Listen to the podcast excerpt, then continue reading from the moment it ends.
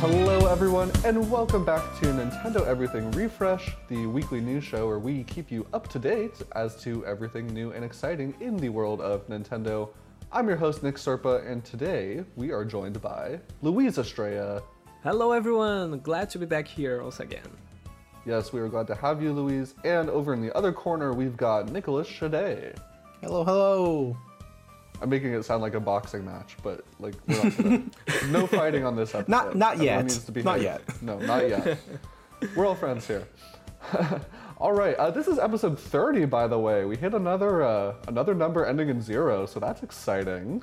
So congrats, everyone. Episode 30. Thanks to all of our listeners who have been sticking with us. Uh, like I like I always say, you know, we want to get more and more people listening to the show. You know, we're, we're a free show. We're not asking for anyone's money. All we want is to entertain you and keep you all informed. So please spread the word uh, about this podcast. We would appreciate it. All right, we've got uh, some some pretty big news this week. Um, nothing super big from the big Nintendo, the big N themselves, but um, some interesting games uh, were shown off. We got some interesting third party news, and uh, I just want to start just kind of out of the gate with just uh, this pretty big topic that I didn't expect to see this week. So uh, Microsoft, they have been pretty public lately, kind of in the public eye, um, because they are currently attempting to buy Activision Blizzard, um, something that is uh, has been contested by Sony, and so Microsoft has had to make all these public statements and release all this information and um, and Phil Spencer has had a lot to say lately. Um, and one of the things he said this past week was that he would love to see Call of Duty make a return to the Switch, uh, which is pretty notable. We have not had a Call of Duty game on a Nintendo platform since the Wii U, which I think the last game we got on there was, gosh, like Black Ops 2 or maybe maybe like a Modern Warfare game. Um, I think it, was, Call of Duty been- Ghosts. Oh, okay. Yeah, you might be right. Um, but yeah, it's been a long time. I mean, that was probably about a decade ago at this point. Yeah. So, um, yeah, I mean, it, on one hand, I feel like it would be a no-brainer, right? I mean, this is a huge franchise, um, and I, I could see them putting something on the Switch. But at the same time, you know, the games they're putting out now are just such you know technical powerhouses and really demanding, and I, I can't even see a world where even you know even if we got some of the best porting companies on the Switch to to port some of these games down, I don't know how they would run, but. Um, but yeah, what, what's your what's your take on this, Luiz? Um, is this something you'd like to see? Do you think it's actually going to happen? Uh, I'm not a I'm, I'm not a huge uh, fan of FPS in general, and Call of Duty in particular. I've never been a huge fan. But as you said, you, you, I always found it to be a little strange how the series never came to the Switch, because Call of Duty is one of those huge series that sells a lot of money, and company just want to put in every single console. Like for example, FIFA is on Switch, even though it's not the the same version. Um, I think right now the only way that I can see this is working is something similar to how it happened on the Wii era. Uh, the Wii received a lot of the Call of Duty games at the time, and I think it was a different company who develops like a totally different game that worked specifically for the Wii. Uh, it was a different case compared to the Wii U because on the Wii U we actually received like a similar version to the other consoles because the Wii U wasn't uh, more powerful. So I think on the Switch because I, I think all the, the fans of FPS in general usually they, they they want to see their games in 60 FPS. So if they made a, a port that would not run as good as it runs on the other consoles, I don't see all the major Call of Duty fans actually playing the game on Switch. And also the game is like I think nowadays is like the game that Activision pushes the graphics to the limits. It's always like a powerhouse to Oh, showcase the so, capability yeah. of the console. So yeah, it's a complicated situation, but I would love to see the series on Switch. Any game that that has the possibility to come to the Switch, I think it's it's good news. Yeah, no, I'm glad you brought up those weird uh, Wii versions. There were also DS versions of some of the Call of Duty yeah. games Yeah. that were like they called them uh, the Reflex editions, and they were like really scaled down. I mean, th- they were fundamentally like like the same game. They had similar levels, you know, um, but just very simplified takes. And I don't know how well they sold, but they must have sold well enough because you know they made enough versions of it. I mean, the, the Call of Duty name, I feel like no matter what format it's in, it's it's gonna sell. You know, Yeah, even if the Switch version can't keep up with the other consoles, or um, or they have to do, you know, I don't know, maybe even a cloud version would do well. it's not what I want to see, but I mean that Call of Duty name has has power out there. Um, wh- one thing I, I could see happening is um, so way back. I don't know if you guys remember. There was this little console called the PlayStation Vita. Uh, you know, not, not a lot of not a lot of people Sorry, picked what? one up. Kind of I know, right? Yeah. even even Sony forgot about that console. Yeah. Um, but the the Vita did get actually an exclusive uh, Call of Duty game that was de- developed for that system. Now, granted, it was not a very good game. Uh, it didn't, you know, win any awards for its story, and um, but the multiplayer is is still active. There are still people playing it. So I could see some interest, you know, if if Microsoft really did buy Activision Blizzard and all that goes through, and they really want to get something on the Switch that's going to make some money, I could see them investing in maybe making I don't know like a multiplayer only Call of Duty game that features like some classic maps or something tailored for the hardware. Um, I feel like would make the most sense. I don't know. What do you think, Nicolas? Mm, I just I have a hard time seeing that happen.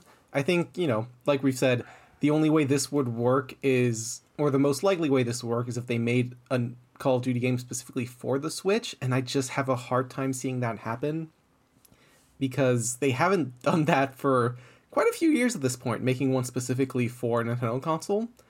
And Which makes me sad. even even with all of the support that Microsoft has provided for Nintendo, like all the stuff like GoldenEye, um, Banjo Kazooie being on N64, Cuphead, Ori, all the stuff from Microsoft that has made its way to the Switch, it's never been like a huge porting deal, right? It hasn't been something where the games have been so insanely technically advanced that uh, a porting job would be astronomically difficult, at least as far as I can tell. But something like Call of Duty, either they make a brand new game for the platform, which is a lot of work, or they have to find a way to kind of downport the current gen versions, which again would be a lot of work compared to what they've already done for the system. Uh, Right, so I right. just, i unless they really change how they're treating Call of Duty, and I guess how they're treating the Switch in general, if they do acquire Activision Blizzard, it just kind of seems like lip service to me. Yeah, I think Yeah. It, oh, go ahead, Luiz. No, I was just going to say that both Activision and Microsoft, the strategy that those two companies had with the Switch was basically to port the games that made a lot of sense on the Switch, like cartoonish experiences. For example, Activision, we had Spyro, Crash, even Tony Hawk, which is a more realistic but it's still a very arcade experience. And the same goes to Microsoft. Cuphead, uh, Lucky's Tale. So I think it's those games that they are kind of more uh, to the to the to the Nintendo audience, more similar to what Nintendo fans usually consume. And I see that I, I think they see Call of Duty out of that spectrum. Yeah, Yeah. there's still kind of that perspective of this game is mature, dark shooter. It's not for the kids platform, which is definitely an outdated perspective, but it's also kind of it's understandable where they would get that impression concerning their legacy, even if it is something that doesn't really apply anymore. Well, you, you say that, Nicolas, but you know, like Phil Spencer, like what he like this is his quote. He said, "Our our intent is to treat Call of Duty like Minecraft." so actually, like directly comparing That's it to a kids game. he says, you know, they he says, "I'd love to see the game playable on many different screens. I'd love to see it on Switch." I mean, I know that's just aspirational talk. Um, you know, it it could just be something that he's saying, given the whole legal situation, saying, you know, oh, we're not trying to be anti-competitive. We want to, because that's one of the big, you know, challenges that they're facing right now with this whole transaction. They want to buy Activision Blizzard. PlayStation does not want them to do this because they're worried they're going to lose a huge chunk of their players over to Microsoft, which I think is an understandable concern. But they're trying to make it sound like, oh, you know, this is going to cripple us or whatever. And I'm not an expert on all that, but um, but all I, that. I feel like, yeah, but that could be part of the reason why he's coming out and saying things like this, and maybe they don't intend to do it. I don't know. If it does ever happen, I think you know it would be a couple years away, and we'd probably be into a more powerful Switch hardware cycle at that point. I would hope. Oh, So maybe, that that's a possibility. things, but- yeah. I mean, Uh, the other thing is they would have to kind of lower the file sizes a bit because I'm not sure the current modern Call of Duty game would even fit Yeah. on a Switch cartridge. My cartridges. That is a Yeah. great Like- point. you would need like what a 256, 512 gigabyte cartridge, which I don't think any game currently on Switch has that. and, or and even close to that. gigantic uh, downloads to play the game. Which Yeah. would be. They, they would just be ship it little with a. They just ship it with like a 500 gigabyte micro SD card and be like, "Here's your cartridge." But uh, he- Uh. here's a, a question for Nick.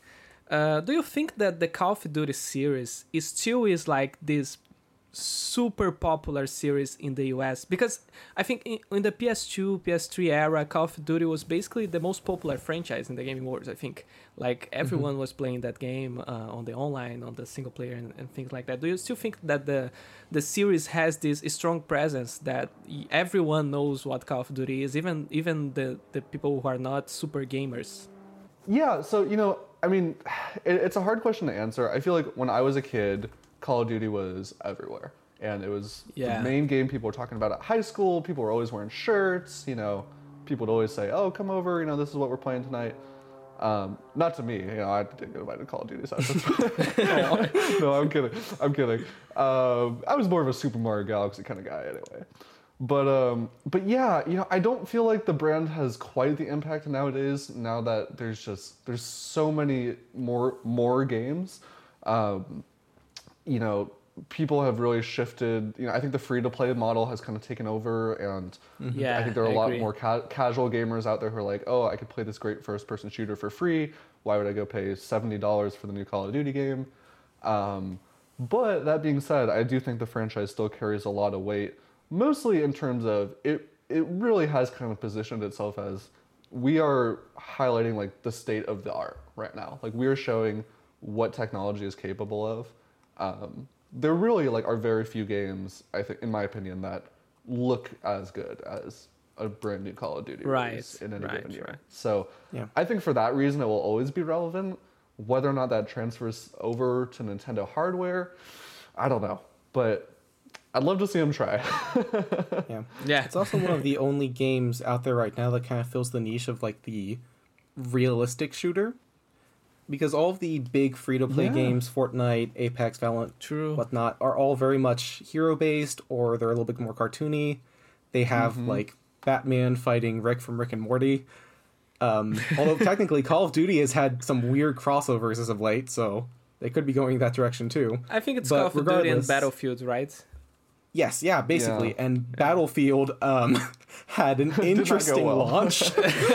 So yeah. Call of Duty sort of has the monopoly in that market.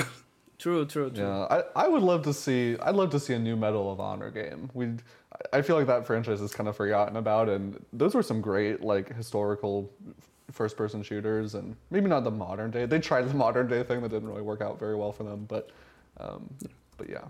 Yeah. Um, well, time time will tell. Um, but uh, I I personally would love to see uh, what a Call of Duty on the Switch would look like. Um, all right, so uh, I, I hate to bring down the mood a little bit, uh, but one of the things we like to do on the show is we like to to recognize some of the people involved in game development and, and talk about the people behind the games. Um, and we wanted to recognize someone who uh, has passed away recently. Um, she her, her name is Rieko Kodama, um, and she worked for Sega for a very long time. Um, she passed away earlier this year in May, but it uh, was just kind of made public this past week. And um, I, I don't want to make this this too sad. I, I really what I want to do here is I just want to highlight some of the work she did. Um, you know, she was really notable um, in the games industry at the time because, especially back in the '80s, you know, when she started her career, uh, there were not a lot of women in game development. You know, that's changed to some extent today, um, but you know, she has kind of made a, a point in her career to encourage women to get into game development. You know, she um, has been recognized as one of the first female video game artists. Um, Nintendo Power once called her uh, the the first lady of RPGs. Um, so she's kind of been been the face of representing you know women getting work in the game industry for a long time, uh, which is really important. Um, but the games she worked on also. I mean, she had a huge impact on a really wide range of Sega franchises. Um, she started off working on some some smaller Sega projects, um, but the first game she was really known for was uh, Phantasy Star. Um, she worked on the original Phantasy Star, and uh, she was a, the lead artist on that game. Uh, she designed all the characters, the environments, um, and from there, you know, she worked on all kinds of stuff, some some real classics, including some Sonic the Hedgehog games. Um, she, I think, most recently she worked on um, her as in terms of like big RPGs. She worked on the Seventh Dragon game that came to the 3DS. So, she she's been a huge part of the games industry. She's been a huge part of Sega, and uh, just wanted to take a moment to to recognize her and uh, in her accomplishments the the description that you made about her car- career is perfect. Like she has so many games uh, with her name attached, and those are really like historically impor- important games. And I never heard about her before, and now that i'm seeing uh, all the games that she worked on I, i'm looking a lot of them are like rpgs that i always wanted to play but i never actually played and one of them is of course the phantasy star series that i i, I heard a lot of nice things about it but i know that she also worked on skies of arcadia which it's yes. a game that has a fantastic look I, always looked at this game and said I want to play this someday. Uh, it was a Dreamcast game, but I think later it was ported to the to the GameCube and other consoles. And it's a game that I, I think Sega should really bring back uh, to, to, to the, the Switch or the, the actual console so people can uh, have the experience to play these games. Uh, it's fascinating to see a woman so important to the JRPG industry, to so many of those games that are that define the gen- the genre at the at the beginning. So yeah, I think it's uh, her work is just uh, amazing, and she she'll be she'll be really missed in the industry.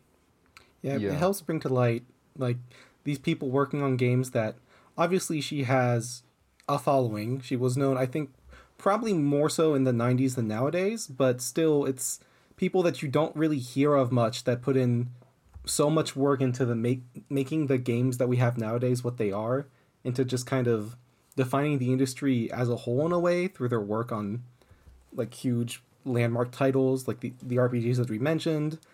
It's yeah, it's it's funny to think about all these people that put so much effort that sadly aren't recognized until later on, but Right, especially considering how how big some of these games were at the time. I mean, mm-hmm. I, Phantasy Star was never like on the level of like a Final Fantasy franchise, but it really was a big big RPG franchise for Sega, and um, you know I think was one of the one of the franchises that really, um, especially when you look at like action RPGs, really kind of laid a lot of groundwork for things coming later.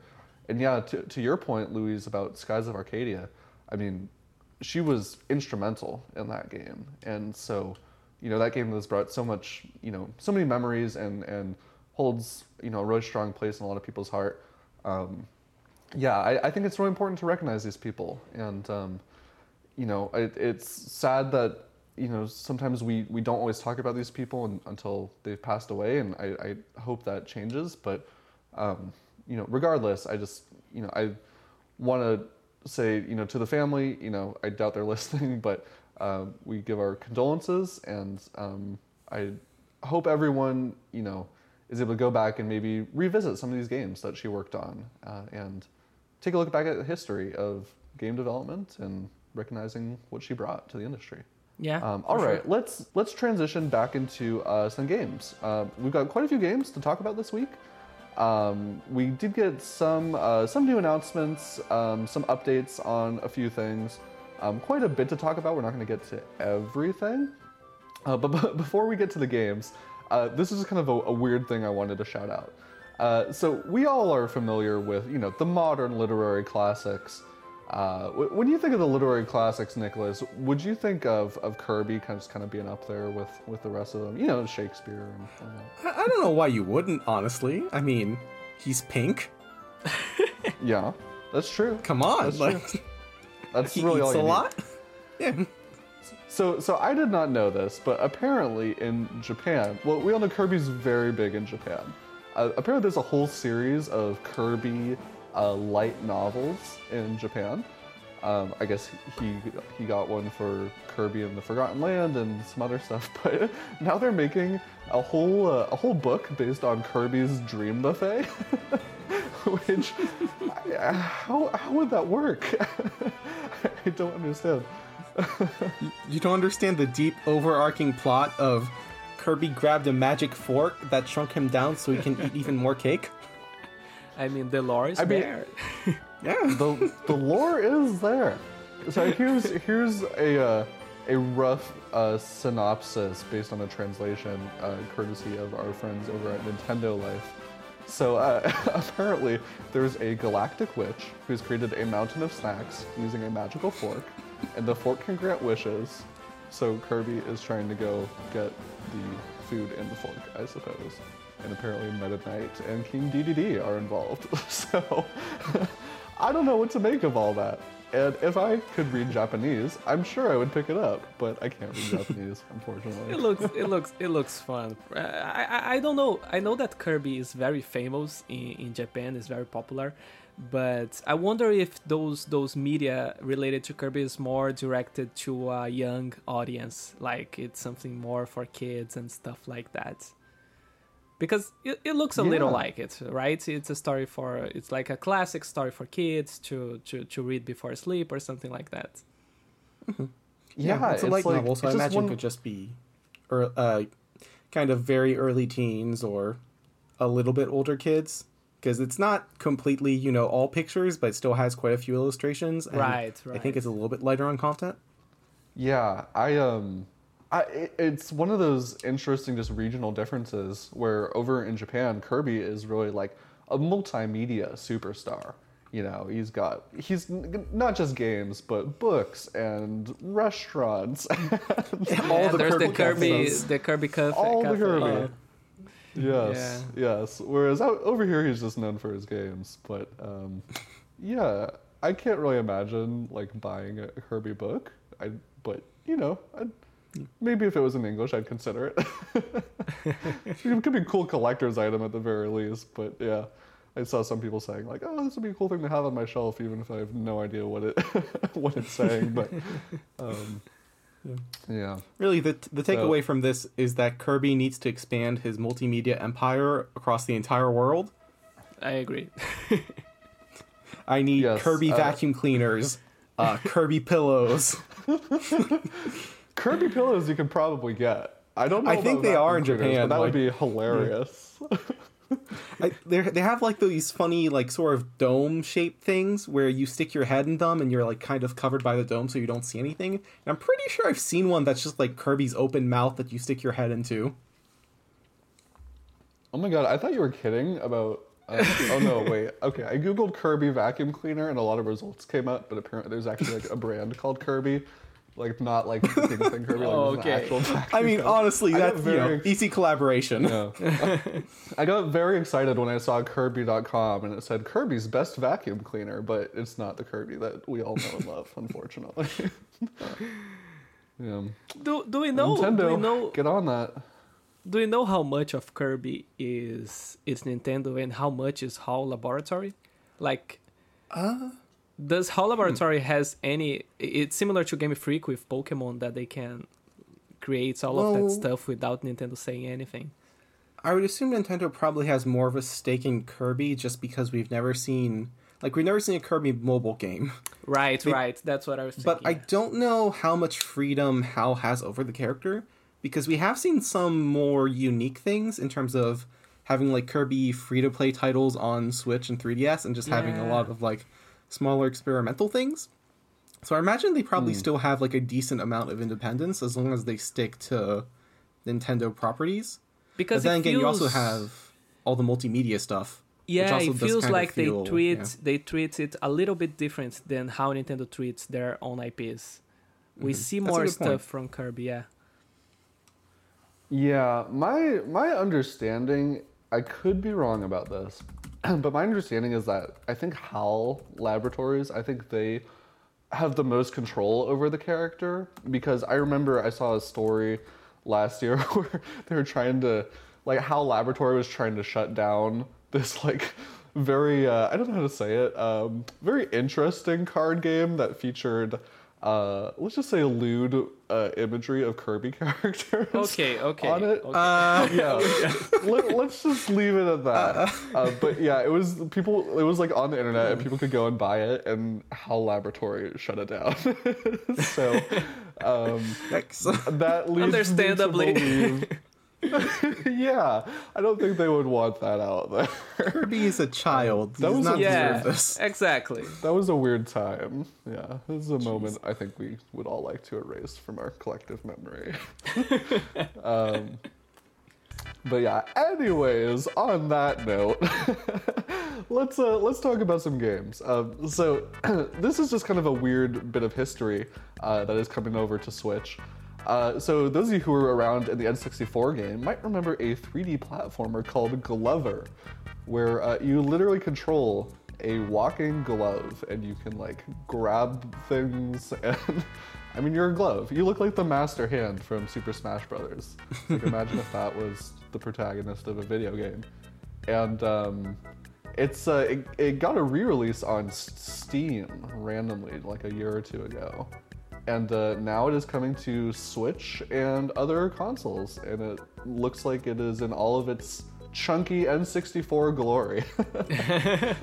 oh man, I, I love seeing these weird kind of off-the-wall classics come to the Switch because a lot of times they're things that are just not like on my radar at all, and I'm like, oh, here's a weird piece of history that I can now go check out. You know? Yeah. This kind of beg the question of why this is even a thing, though. like, I just Glover is neat. It's but it's still sort of a niche N64 platformer. It's one you hear of maybe in like the same kind of tone as like Gex, I guess, or those other like Sure. sort of older those kinds of era of platformers. But it's not like a huge re-release. I, So I'm just- I, So, so you're I saying calling it motivated a it. classic might be an overstatement? Maybe a cult No. Would that be better? A classic to some, I'm sure. the the Yeah. the the company that is publishing the game is QUByte, which is a Brazilian publisher, and from time to time they try to. It's not the only classic game that they publish, but I think they they try to find these games that people don't remember that well, but there's a specific niche that really remembers that game, and it's like, oh, I, I I completely forgot that this thing existed, but I played when I was a kid or something like that. Uh, but to be honest, looking at the trailer, it doesn't look that bad to me. It, it, it is at the level of Gex, of of being a bad uh, early pla- 3D platformer. I never So said it was bad bad. it's good. To be fair. so bad it's good, right? Oh, I see. It looks neat. It looks neat. Like you, you have this Glover I- I and you're like controlling the ball. It's a nice, it's a, it's a nice idea, but I don't know how it actually works. Yeah, yeah. Now that you Yeah. mentioned that though about bringing older games back, it does bring to mind like, um, was it Taz the Time the Tasmanian Tiger? I think, kind of also like an older, uh, I guess it was PS1 era platformer that made it over Right. recently. Yeah. Uh, Kao the Kangaroo. I don't know if it's as old, but I know that recently. I remember that. like a, a while ago. It was oh yeah, that one got like a big. I think it was a was it a brand new game or was it like a remake? I'm not sure. Uh, it looked like a brand. New It got new new game. content. I know that much. It also got like a ukulele costume DLC. I think uh, it was a little like, bit of both. week. Yeah, it was like a Gotcha, remake, but also gotcha. uh, with new content. Uh, I think in, in this generation, a lot of 3D platformers uh, are returning because they. Like uh, another example I was thinking of was the the SpongeBob 3D platformer, which was not so. Uh, it was on the PS2 and GameCube era, so it was a little more modern.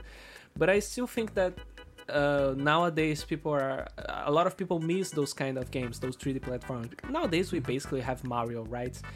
So Mhm. I think it's always fun to see those games coming back in some way or another. I mean, yeah, it does make sense when you consider that the people that were nostalgic for these old games are getting to be adults at this point. So it's you Yeah. know it's part of the market that you can kind of lean into. there's a niche, yeah. hmm Yeah, yeah. I I never owned an N64 myself, but I do have a lot of memories of going over to my neighbor's house and playing some of the classics over there. Um, and you know, playing some at like I went to like a kids club and played some games there. So I do have some nostalgia for that that like era. But um, but yeah, there's a lot of like these weird. I guess you could call them hidden gems that just totally passed me by. So yeah, I don't know. Maybe I'll check it out at some point. Uh, no release window on this one. Um, like I said, it is available now on Steam, but I assume probably in the next year or so we'll probably see the Switch version. Yeah. Um, just to uh, just to throw a small shade at Nintendo, but to me it doesn't make any sense that Glover will be uh, released right now and it will be full screen, but Mario 64 wasn't full screen at the Super Mario 3D All Stars. Completely, completely unrelated, but I just wanted to I point mean, that. yeah, 3D All Stars had Yeah. a few problems. They they did do quite a bit of work on this re-release. That was one of the things they were advertising with with the Steam release of this game. So, um, yeah, Yeah. it does seem like yeah. I do always like wonder like when when we get these random standalone re-releases, I'm like, huh, this would have been a good fit for uh, the Switch Online expansion pack. You know. I'm Yeah. Sure, like any co- any extra content in there would have subscribers happy. But um, yeah, it seems like they Nintendo it might be more Online could not advanced than this- contain. Nintendo Online could not contain the magnificence of widescreen Glover. I, well, well said, Nicolas. Couldn't have said it better myself. All right, uh, a couple other games I want to highlight this week.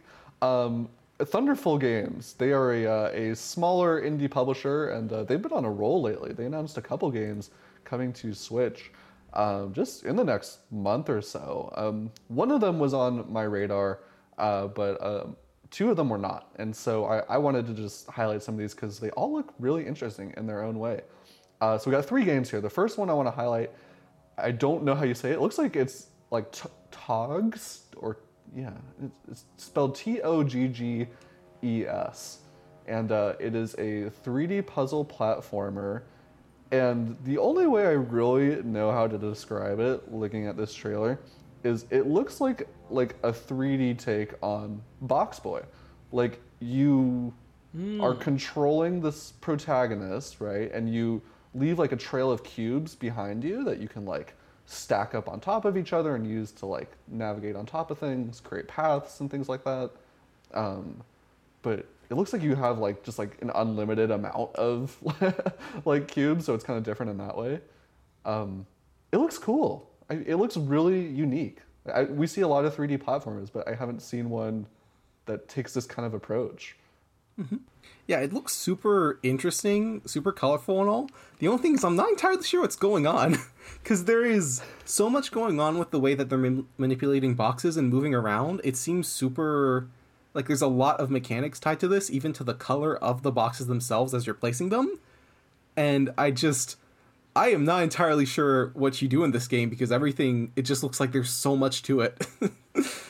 Yeah, I, thi- I think it- it's a little uh, like like Nick compared with Box Boy. I think he has a little bit of focus on puzzles, maybe. For for those who are not seeing it, the main character is basically like one of those uh, automatic vacuums that go. uh, He looks like the- he looks like Beep-O. He looks like Beep-O yeah, from Mario Plus yeah, yeah, like a small robot. So it's it's really un- unorthodox. It's it's really different from your usual platformer. Uh, I don't quite get how it works, but it looks the the visual is really nice. It looks really yeah, fun. it's charming.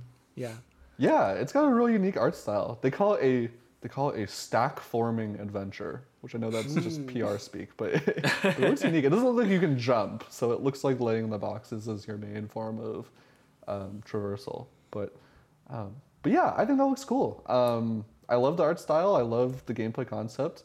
Um, I don't know if we're gonna get our hands on a review code for this one or anything, but um, it comes out December seventh, so not too long to wait for that one. Um, one other game, uh, one of the other games that Thunderful announced this week. Um, so this one, I just I thought was cool. Um, I don't know. Are you guys familiar with the Zoink games? Um, they're a uh, they're a smaller indie developer. Some of their games that come to mind, they they did like Stick It to the Man. I don't know if you guys ever played that one. Um, I think they were involved in uh, one of those EA like originals game. I think it, they worked on like Fe. Was what it was Oh, called? I- You guys remember yeah. that? Yeah, vaguely familiar. yeah. Yeah, yeah. So they're not like a household name by any means, but they work on some interesting experimental games here and there. Um, and this one seemed cool to me. This one is called Wavetale, and uh, they're calling it a, a story-driven action-adventure game. Which I know we have a lot of those. I think like on at first glance, people might compare it. Oh, it looks like a, you know, just like Zelda-like or something like that. You know, action-adventure stuff. But what's cool about this one, if you watch the trailer for it, um, you like kind of like you're like skidding along like the surface of the water is like your main method of getting around. So there's a big emphasis on like um, like sailing over waves like with your feet, and you can like launch yourself into the air. It looks like, and you're performing like this aerial parkour as you're like launching yourself around the map. Um, the the traversal is what stands out to me in this game. It looks amazing. Yeah. I, I haven't quite seen anything like this for a third person game like this. Yeah, it gives huge pathless vibes to me. Mwah, true. Oh, there you go. Yeah, that's a good comparison. But yeah, well, at least for the um, movement, it does look like there's a bit more of an emphasis on uh, combat and just kind of action adventure exploration in general. But yeah, Yeah, um, yeah, and I, I really like the the enemy design. They, they kind of they only show off a few of them in the trailer, but they're these things that are like like kind of walking through the water. They look like the big um, the tripods from like War of the Worlds, you know, just kind of like towering over things. Um, I don't know, it looks super cool, and this just like came out of nowhere. Uh, Yeah. It sounds like it might have been out on PC for a while or was announced for PC, but they just announced it for consoles and it comes out also in December. So I'm like, all right, well, cool. Yes, I will take this interesting game that I did not know existed.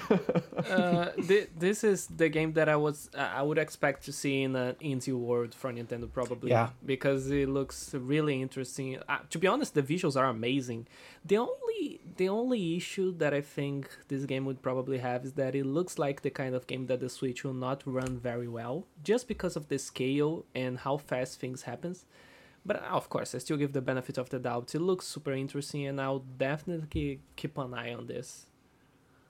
Yeah, 3D games are just I, it is hard because there are plenty of like 3D platformers, 3D action adventure games that come to Switch and run fine. But for as many that come over with no problems, there's probably just as many that come over with some type of issue, frame rate or you know significant blurriness or yeah, whatever it is. and And usually you just never know until you get your hands on it. Yeah, and usually indie developers don't have the budget to make a multi-platform game that runs all right in all platforms, right? So, yeah. Yeah, I I will say like at least as far as I'm aware, Zoink Games has a pretty good track record of putting out quality products. I haven't, I mean they may not be everyone's cup of tea necessarily, but like at least from a technical perspective, I don't think I've played a game from them that has been buggy or glitchy or anything. So hoping for the best with this right. one. but, that's a good um, sign. That's a good sign. Yeah, but we will find out because that one is coming on December 12th, so also right around the corner at this point. Gosh, I keep forgetting it's almost November. oh Um, god, Well, actually, it will be November by the time folks are listening to this. So happy November! oh everyone. god. I know. Uh, all right, one more indie to shout out here. Uh, also from Thunderful that they showed off this week. Uh, this one was shown off during Gamescom, and that was where it first caught my attention. But we finally got a release date for it, or a release window, I should say. It's coming in December. So it's called Swordship, and uh, the premise is you are controlling like an F Zero style like racing hovercraft, um, but you are not really racing. You're actually being chased and attacked by um, these enemies that are just trying to like wipe out your ship. And um, I think it's like like a one hit kill kind of thing. So the only way you can get through the levels is by trying to dodge everything, and you have to kind of um, use enemies' weapons against them. So, uh, like if an enemy, it looks like at least I haven't played the game, but it looks like what like where some of the strategy comes in is like, oh, someone is aiming a shot at you, so you have to kind of line up with other enemies and then quickly get out of the way so they destroy each other, and um, it's a really eye-catching game. It looks immensely stylish, and um, I haven't really seen anything like it. It looks like kind of a a shmup with a very unique sort of premise. I would say Like exactly that. Yeah. because you do not shoot. Yeah. It's like a reverse a reverse shoot 'em up.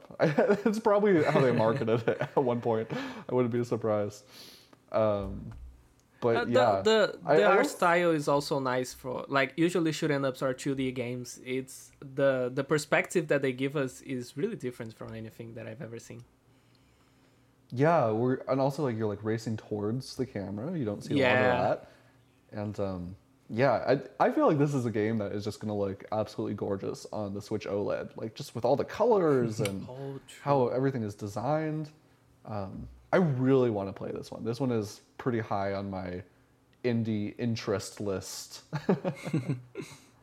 um, so yeah, so those are uh, those are some some of the indies that were announced this week. There there are always this is where it gets hard. There are always indies I feel like being announced for the Switch like every single week, and we literally could not talk about all of them if we tried. I don't think, or maybe we could if it was like a three-hour podcast, but I don't think anyone would listen to that. So, um, but yeah, every now and then I just I like to highlight some of these um, experimental games, especially when they just kind of come out of nowhere and surprise me. Um, all right, let's talk about uh, some of the recent releases. Um, so obviously the big one is Bayonetta 3. We are going to talk a little bit about that towards the end of the show because Nicolas has been playing it. Uh, so stick around for that. But there are some other smaller games that came out this week, um, all kind of notable for for different reasons. Um, I'm gonna go a little bit out of order in the, in the list I have here. Um, this one came on my radar uh, thanks to an article I saw. So Ace Angler Fishing Spirits is a uh, it's a fishing game. Um, it's a I would say it, it's a franchise that's mostly known in Japan. Like we don't get a lot of these games released over here, as far as I'm aware. Um, so this one is weird for a couple reasons. First of all, it's a fishing game, but it's all it's mostly like fishing based mini games. So there's a lot of like different types of activities that are all like related to fishing, but they're all different types of mini games. Um, and you can actually buy a, a bundle that has like a fishing rod like physical controller that like you slot your Joy-Con into, and you can um, you can like reel it, like it has like an actual crank on it to like simulate the fishing experience. That's very Which is I see weird. we're back to the Wii era of Yeah, controller for I'm all about plastics controller. Yeah, Yes, we all need more uh, plastic controllers uh, wasting away in bins in our living room. I think we need to I return. mean, if you have the room in your house, you know, there you go. Yeah, um, yeah. So this one actually has been out in Japan for a little while. I want to say, um, but yeah, it is out now on Switch. Um, but one of the reasons it was making the news this week is because the character design bears a very striking resemblance to the characters in Animal Crossing. Uh, Did you guys see Yeah. this? it's really similar. they are like a little uh, more chibi, a little more uh, uh, baby. I would say. I don't know, but they are super similar. They are baby. Uh, yeah, a little bit. And there's even a um, there's even like one of the things they advertise in this game is like there's like a museum that you can go and walk around. It Like there's like an aquarium. You can go Oh, walk around in with your little Animal Crossing style character and go look at all the fish you've caught. That also bears a very strike, striking resemblance to the one in uh, Animal Crossing. It's just weird. It's a weird. It's I not a bad Yeah, idea if you want to kind of expand on the concept. yeah. Yeah, Just keep like a little mean, bit more it's do good with the fish to- you catch. yeah. I guess it's a good way to The get game- people's attention, right? Like The game looks actually uh, with there's a lot of stuff in the game from what I'm seeing here, like tons of mini games and different stuff like that. Uh, it looks like something that you would find in arcades in Japan. It looks very, very like a, a Japanese product or It, something. it like is that. actually.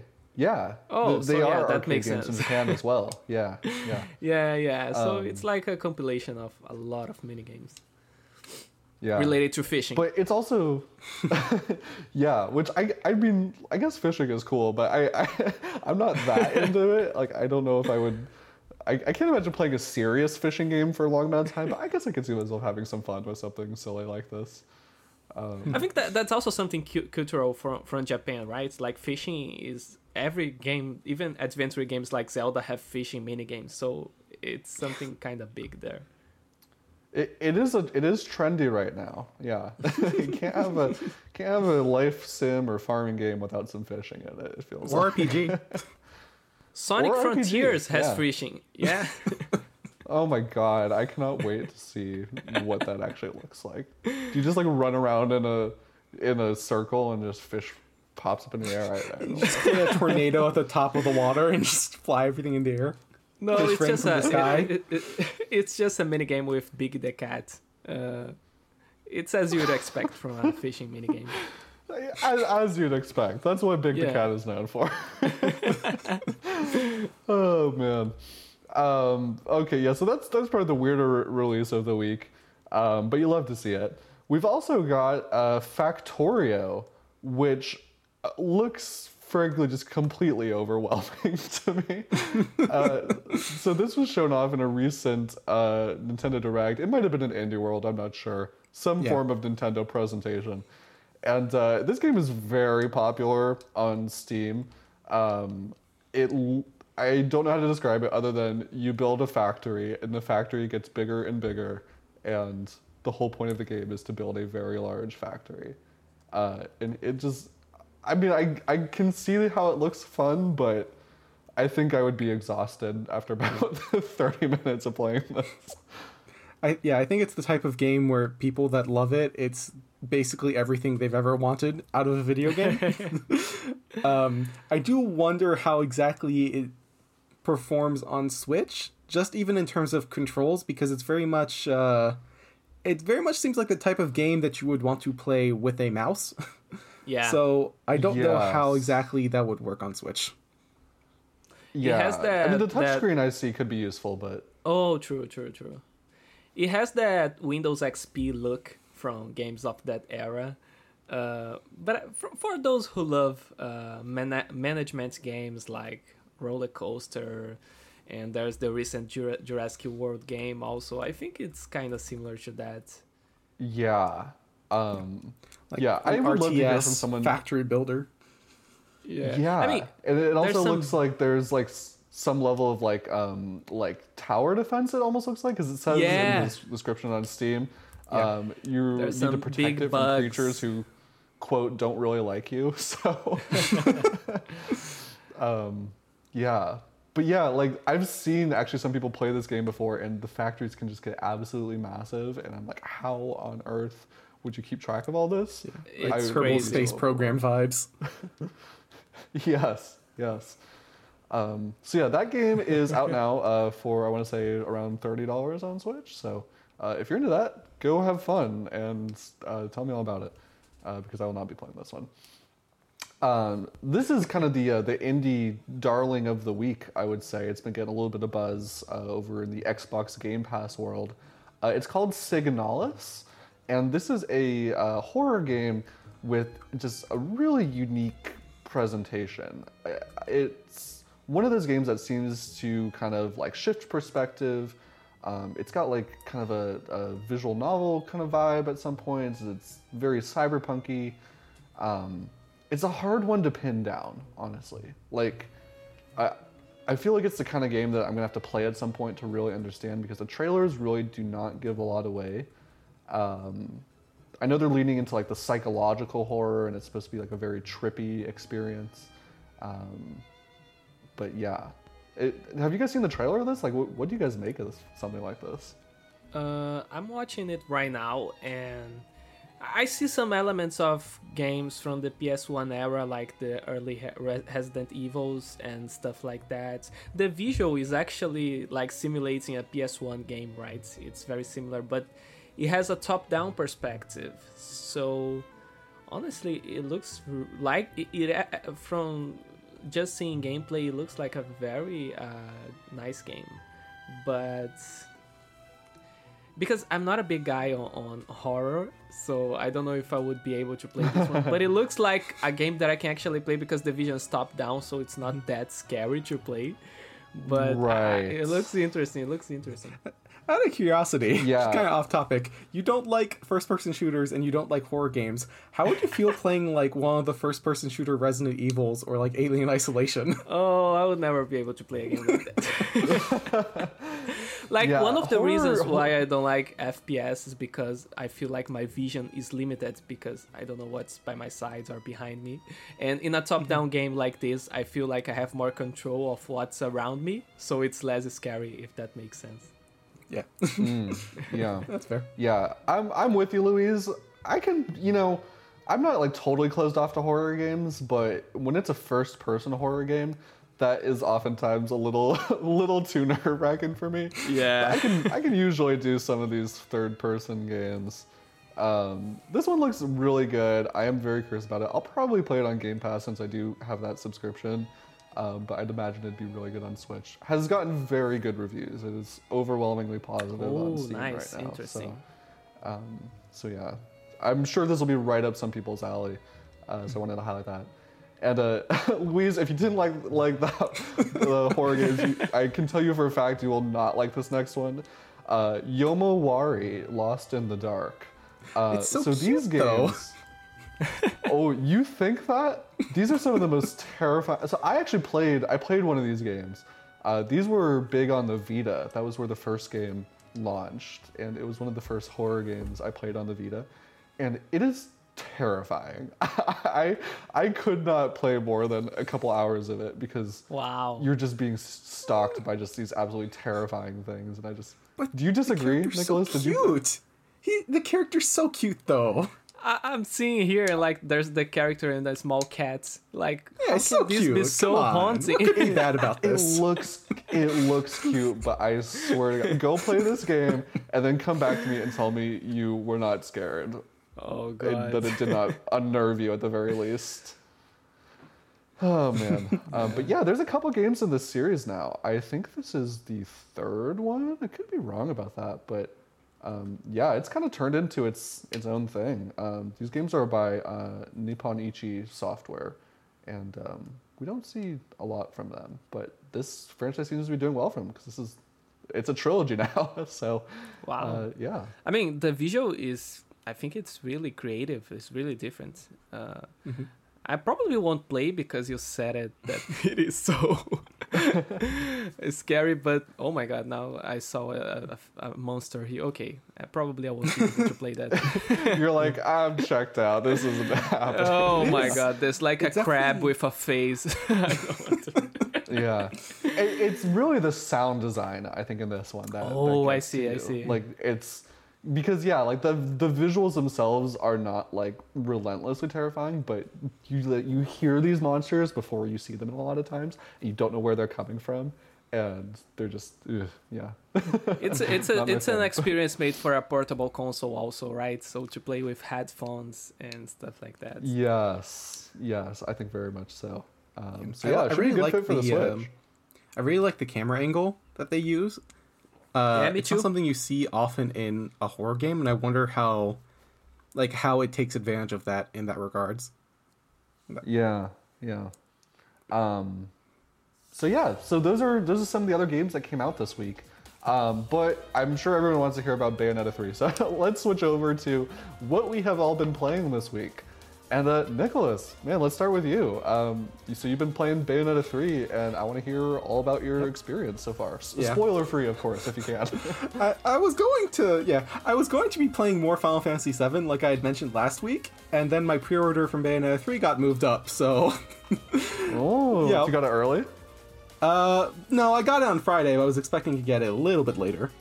Um, regardless, I am not complaining. The game is fantastic. It's a Bayonetta title, um, which I think is kind of best defined as like it's stupid what happens, but it's fun stupid. Yeah, Right. it's like it's That like the, makes the kind of thing you know you're going in, you know starting the game that okay, I may not know what's going on. I may not know who these characters are or what they what they're trying to do, but I'm gonna have a great time doing it. I, I'm going to see like a pizza truck delivery driver going along a tsunami wave and kind of ramming into a bunch of enemies, and that's okay. That's just what happens in this game. I heard that Oh, this man. one goes even harder on the craziness compared to the first two ones. yeah, yeah, I can agree with that. Um, I just got through a segment of the game where I summoned a literal devil Godzilla. The game turned into like a 2D Street Fighter style game. Oh my god, I Um, want to I play fired that so a much. gigantic laser beam through a huge anthropomorphic whale. Um, it's probably one of the f- coolest things I've done in a video game. so Wow, it's fun. It's a fun game. that does sound Uh, really good. Question: about the the kaiju mechanics, which it's one of the big things of this game. Do you think it actually works fine, or it is it is kind of clunky to control? How does it feel? Um, it takes a little bit of getting used to for sure, because your character is basically immobile the entire time, and the the demons are so big that you have to figure out exactly how to maneuver them around. But once you get the hang of it, you start using targeting. Um, you upgrade some of the moves so you have a little bit more a few more options available it actually feels pretty good you start learning the situations in which you would want to use uh, the demons as opposed to just like regularly attacking since they're usually going to be able to stagger enemies more easily. So on some of the bigger enemies you'll kind of use that during openings. The game also does a very good job of kind of um, at a certain point you unlock abilities that tie them into the combat a little bit more naturally. So rather than like executing a witch time dodge you if you have good timing you can trigger like the demoning summon the demon summoning button instead and that'll summon one of the giant demons that will counterattack instead. Right. And similarly to I think some of the stuff in Bayonetta 2, at the very end of combos, if you have uh, good timing, you can trigger the demon summoning button, and it will automatically follow up on the end of your combo attack with a hit from the demon. So it starts getting kind of integrated into into the normal flow of gameplay. It actually feels really fun. cool, cool, cool. No, that's great to hear because it feels like it's one of those things that like no one really asked for, and so people were kind of skeptical when they announced it. But Yeah, um, it, it is certainly Yeah, a I've little bit of a gimmick, but it's well integrated.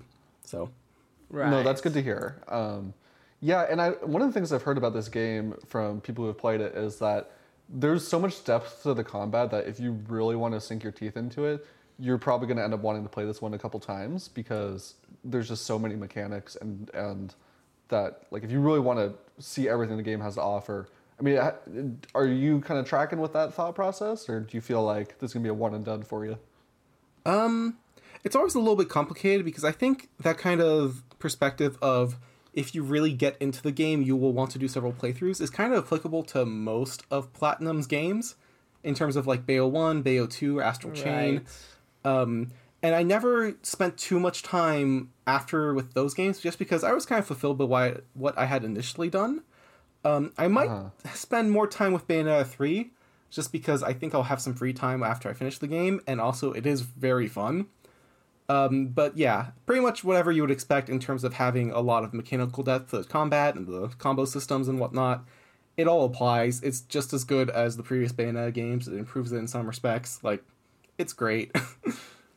Uh, did yeah. you? No, that, because just another question. Uh, I saw the analysis that Digital Foundry made of the game, and apparently the FPS is all over the place. Like it, it rarely goes to six FPS all the time. But I also heard from people who played that they didn't notice that. Like if I hadn't told them that the game is not running at six FPS, they they wouldn't be able to tell. What were your your take on that? Do you think he managed to get on the gameplay, or it is almost uh, hard to to realize what is going on? So I think this is probably going to depend a lot on the specific person. If you're very sensitive to changes in frame rate, you will probably notice it, and it will impact how much you enjoy the game.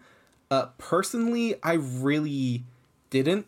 There's definitely some points where you can tell, like, oh, this is running at 30 frames per second. Like, I think some the cutscenes run at 30 as opposed to Right, aiming for right. 60. Um, and there's definitely some drops in the game, certain things where a lot is happening or whatnot. But a lot of the time, I just don't. I haven't encountered a situation where it has negatively impacted what I'm trying to do, right? Like, if there's a Right, right. situation in a very intense firefight where I can't get off a timing a dodge with proper timing because there's lag, that would be a problem. But I haven't had that issue yet. Most of the times that there have been drops, it's been like when I've done a combo finisher, right? And this is kind of similar, I guess, to the um, the Musou games where on Switch they have a lot of frame drops for some of them. But if the frame drops Uh-huh. are happening at, at the end of like your big super move where you don't really have control over the character anyways and enemies are getting blasted away, it's not going to directly impact what you're doing, right? You're still going to have your full um like you're you're going to be able to react just as fast because it's not like anything's going to be attacking you at that point. Yeah, yeah, yeah. Right. Makes sense. Makes sense. yeah, that makes sense. Yeah. No, I'm glad to hear that. I, I, and also, I think it's also kind of funny. I feel like uh, all of those Switch gamers who like these really action-heavy games, you know, like we, we do have to deal with these frame rate drops sometimes. but I wonder if that just makes us better at these types of games because we're like, it's just another obstacle to overcome, right? it's, it's part of the Yeah. experience. If you want to think of it that Feels way, I- different. Yeah. like we can Oh, predict cool. what is going on. Uh, just Yes, just a final yes. question for Nicolas about the game. Uh, we had all the controversy with the, the, the dub with Elena Taylor and Jennifer Hale. Oh, uh, yeah. Did you did you got used to the voice of Jennifer Hale? Do you think she did a good job? How was your feeling while seeing all Right. the scenes in the game? Uh, I'm probably not a great person to ask because I didn't even notice initially that the voice actor for Bayonetta was different when the trailer originally Right. came out. Wow. Um, but I mean. I guess in that regard, yeah, I think uh, Jennifer Hale did a great job. There's really nothing wrong with her Bayonetta voice. It feels just as natural as the voice felt in all of the other games. It's a similar take, um, right? The yeah, the it feels very similar. It doesn't Yeah, feel yeah. like there's really much missing in terms of the tone or delivery. Uh, and I have encountered one alternate universe Bayonetta at this point. Uh, and the voice acting is slightly different for them in terms of just the tone, which is, you know, to be expected. Right. Uh, and that, you know, it's nice. it's well done. I enjoy it. cool, cool, cool. Yeah. Well, that's good to hear. I think- yeah, we. yeah. It, it is worth noting that like the whole controversy with Hellena Taylor is still ongoing, but we're not really going to talk about it too much more on this show because, again, unless something major happens, it's just kind of been the case where she wasn't telling the whole truth. You know, she's kind of had to backpedal on some things, and it's mm-hmm. just not. I, I think at this point, everyone would rather, you know, like okay, she made her point. You know, kind of. Let's just focus on the game. At this yeah, we point. should move on Yeah. from Yeah. all this Yeah. stuff. Yeah. Yeah. It- it did Bayonetta get some really conversations- fun, though.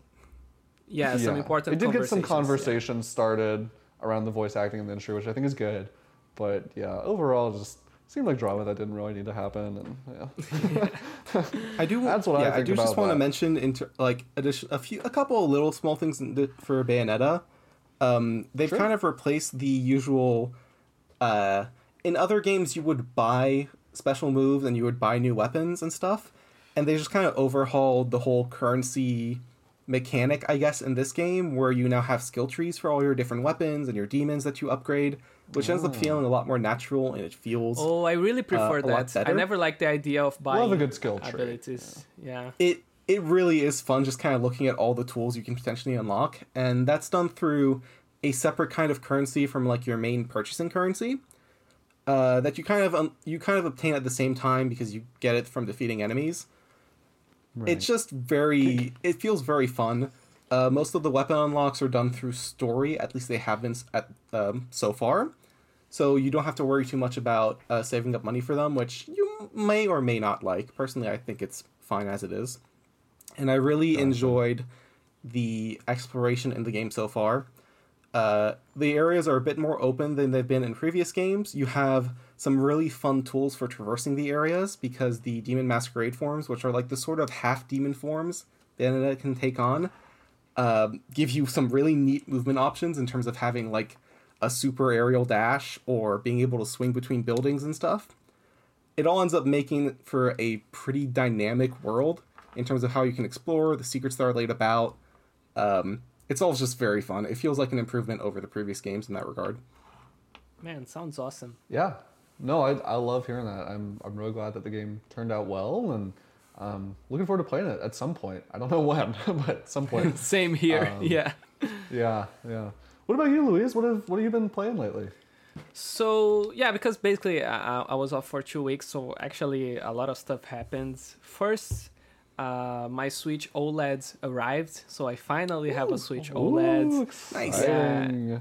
It was it was officially released in Brazil in Brazil this month, so I actually got to buy day one, and I was just waiting to arrive home. And man, the the the, the screen really makes a big difference. I think I think I'm playing more portable than on the TV uh, right now, because not only because it is way brighter and the colors are popping up, but because the screen is actually bigger, right? Uh, It occupies a bigger part of the the actual console, so you really feel that difference. I was still playing the the GTA trilogy, as I said last last uh, two weeks ago. Uh, I was playing the Yeah. Vice City, and I just finished the game, and it was a blast to play on portable modes. I think it was the perfect game to play on portable modes, and Vice City is probably the the GTA that has more colors, so it actually looks really nice on the console. Um, apart from that, the console is also beautiful. The the whites, the the white colors, and all of that. I I I, I get I got the the whites model. Uh, but yeah, beyond that, the way to go. it looks slick. Yeah, it looks really nice. But beyond that, uh, the game that I'm actually playing right now, I just bought last week on Steam. It was on a uh, on sale the Spider-Man remastered. Uh, I don't have any. Oh. I don't have any Sony console, so my PC is my PlayStation. Basically, I'm just waiting for the games to release, and that was a game that I was waiting for a long time to to play. Uh, I played just the beginning of the game, but man, it is like fantastic. The controls. I, I always looking at people playing. It always looked uh, amazing. The the movements, the animations, but I, I always got the impression, man, that it, it must be really hard to control Spider-Man swinging with the buildings. But it's so easy. It's super super natural. It feels like really great to control. Uh, and the combat is also amazing. It feels like an evolution from the Batman Arkham series, but I think with Spider-Man is even is even better because he is more agile. So you feel Right. like you're actually punching an enemy, then going to the other and stuff like that. It feels really dynamic. Uh, so far, I'm loving the game. Uh, playing it almost every day. No, that's that's great to hear. Cause yeah, I I don't know if you were on this episode, but I was talking about how I was playing through Miles Morales, like the the kind of Yeah, yeah. sequel to that game, and um and yeah, like as far as what you were talking about, like with the combat, I mean the animation is I think really pulling a lot of work there because True, it true. it makes it look it makes it look and I guess that's how a superhero game should be, right? You want it to like look impressive and look you know Yeah. mind blowing and advanced, but you don't want to scare away players from enjoying it. So I think just the animation in that game is really what makes that possible. And it, it's not a huge stretch, I feel like, mechanically from the pacing of like some of these faster ga- like Bayonetta or like a Devil May Cry. Like you are really Yeah. zipping around and and it's very skill based. I mean, you can just like button mash your way through it if you want, but once you get into like using all of his tools and and really leveraging like all your abilities, like launching enemies up into the air and you know like there's a lot of depth to it. Um, Yeah, uh, I I, think was it- actually, I, I I was actually dying a lot at the beginning, but it was mostly because uh, I'm playing with the Xbox controller. So every time that the game say press X, I was pressing the X of the Switch controller, yeah. and when it press Y, I was pressing the Y of the Switch controller. So it, it got a little time to get used to the control. That's funny. Um, no, cool. I'm glad you're enjoying that, and I'm I'm glad you got your Switch OLED. I I think that was one of those things that I um when I was when I was I traded in my my original Switch to get one, and I was like, you know, I, it'll probably be a good upgrade, but it really does just change the whole experience. Yeah. With that screen, and I think the build quality is a little bit better. Like it feels sturdier in the hands. And, Yeah, yeah. It, it yeah. feels more like a like a, a product a little more modern than the the Switch. It has less plastic. It the does. screen, yeah. right. Still waiting at for its that. time, I thought the Switch was amazing. Like the launch. Yeah, Switch, same, I- same, I same, was, same, Like, yeah. fascinated by it. Compared to the you Wii U, right, right. Yeah, it was a huge generational leap. Yeah. I'm still waiting for that uh, inevitable Tears of the Kingdom OLED to be announced before Oh, I dive in. yeah, that, Yeah, that, that would that's a nice. Uh, yeah, the, Yeah. Um, cool. Yeah. Um, as as far as myself, this has not been a huge like gaming week for me. Um, I am still working through Mario plus Rabbids Sparks of Hope. I think I'm about 40 hours in now, and I'm wow. and there's still more to do in the game. Like I've been trying to, uh, just generally the way I play games is like, when I get into like a new area or a new environment, I try and like be pretty thorough in that area and like seeing what it has to do as long as I'm enjoying myself because I don't really like backtracking a ton in most games.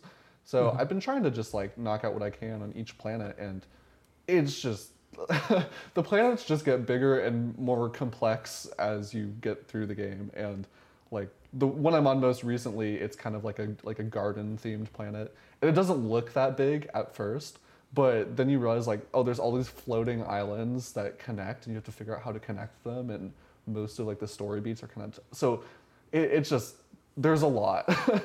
um, I think I'm just gonna have to. I I'm in theory I'm reviewing this game, but I haven't beat it yet. But honestly, I think at this point, I mean, I've sunk so much time into the game that I'm just I'm gonna start on the review because um, Yeah. it's it's a really good game, and I think it's probably gonna take me another another 15 20 hours to get to the end of it, and I gotta get this review out. So, um, so yeah, I'm that- sure I'll still be picking at that game for the next month or so, but we'll see. Wow. That, that, that, that's awesome to hear. Uh, everything that I heard about this game is like a completely upgrade from the, the last one, which was already a nice game.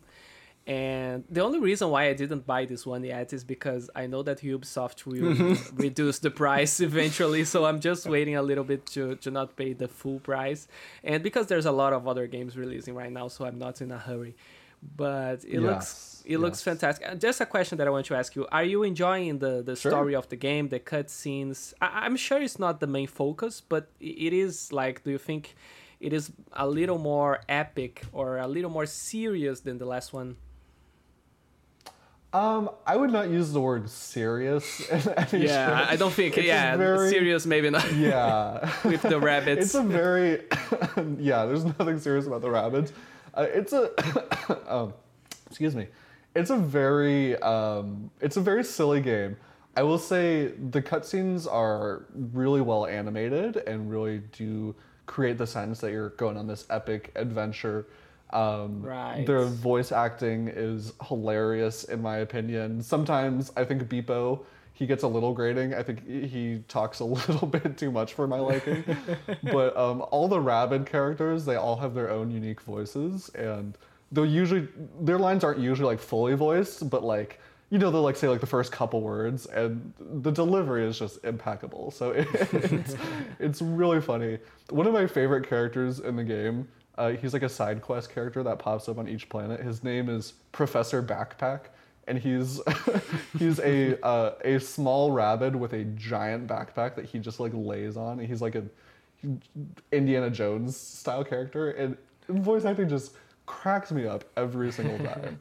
um, yeah, I would say the story is not the focus of this game. Like the prologue kind of sets up some like big implications, and like you're you're kind of actually it's kind of a similar plot to like Super Mario Galaxy in that you're trying to get to the center of the galaxy to save someone. Um, right. But yeah, the story is not like the main focus. Each planet kind of has its own like sub story that like you are clearing as you're trying to get to the center of the galaxy. It's so I'd say it's more character based than like plot based. I would imagine the the vibe should uh, similar to something like a morning cartoon, right? Something to that note. Yeah, I think that's a that's a good way to put it. It's not going to be everyone's cup of tea. Someone someone I read one review that was like, "Oh, the story's confusing." I don't really think it's confusing. I just think it's not the focus. Why do the why do the bunny people talk? This doesn't make sense. Very yeah. confusing. yeah, pretty much. um, but yeah, I'm um, yeah, I'm glad I had the chance to play this one. I'm really curious what their DLC will look like because there's a whole season pass planned, and obviously we know we're getting like a Rayman expansion, but there's some other stuff coming before that. The Rayman expansion is actually the last thing coming out, so um, yeah, I'll probably revisit it some more once we see what that looks like. But um, but yeah, it's also a very big game, like I said. So uh, as much fun as I'm having with it, I'm also kind of ready to. I think at this point I'm going to start making more of a beeline towards the end of the game because it's a lot of tactics. It's it is very exciting and yet scary to hear that the game is that long because I'm going to have to reassess how much time I will inevitably spend with it. So Right. And like to be clear, like you don't have to do all the side content, but when you're like making your way to the main objectives, you'll see all these like things around you that like just look interesting. Like, oh, like I know my next objective is like that way, but that like like there's a big secret door and I wonder if I can get through there or I wonder where that pipe will take me or you know, what's over on that corner of the map that I can see in the distance? Can I get over there or am I gonna have to come back later once I have some more abilities? Um, so it's a game that like you want to explore and you want to do things, which I think is really telling. It doesn't feel like you're just like checking things off a box for the sake of it, which can happen in a lot of Ubisoft big open world games. Um, it feels all very like everything feels high quality, and I think that's why I'm spending so much time with it. Awesome. But yeah, uh, that is our show for the week. Uh, thank you so much, everyone, for tuning in to episode 30 of Nintendo Everything Refresh. We are so glad to have all of our lovely listeners. Um, and thank you for supporting us. We are on every streaming platform. Well, maybe not all of them, but most of the big ones Spotify, Audible, Google Podcasts, Apple Podcasts, you name it. Uh, we've also got a video version on YouTube or on Spotify, so if that's your jam, go check those out if you're not doing that already. And uh, yeah, thank you as always. We will be back at you next week with everything new and exciting in the world of Nintendo. See you guys later.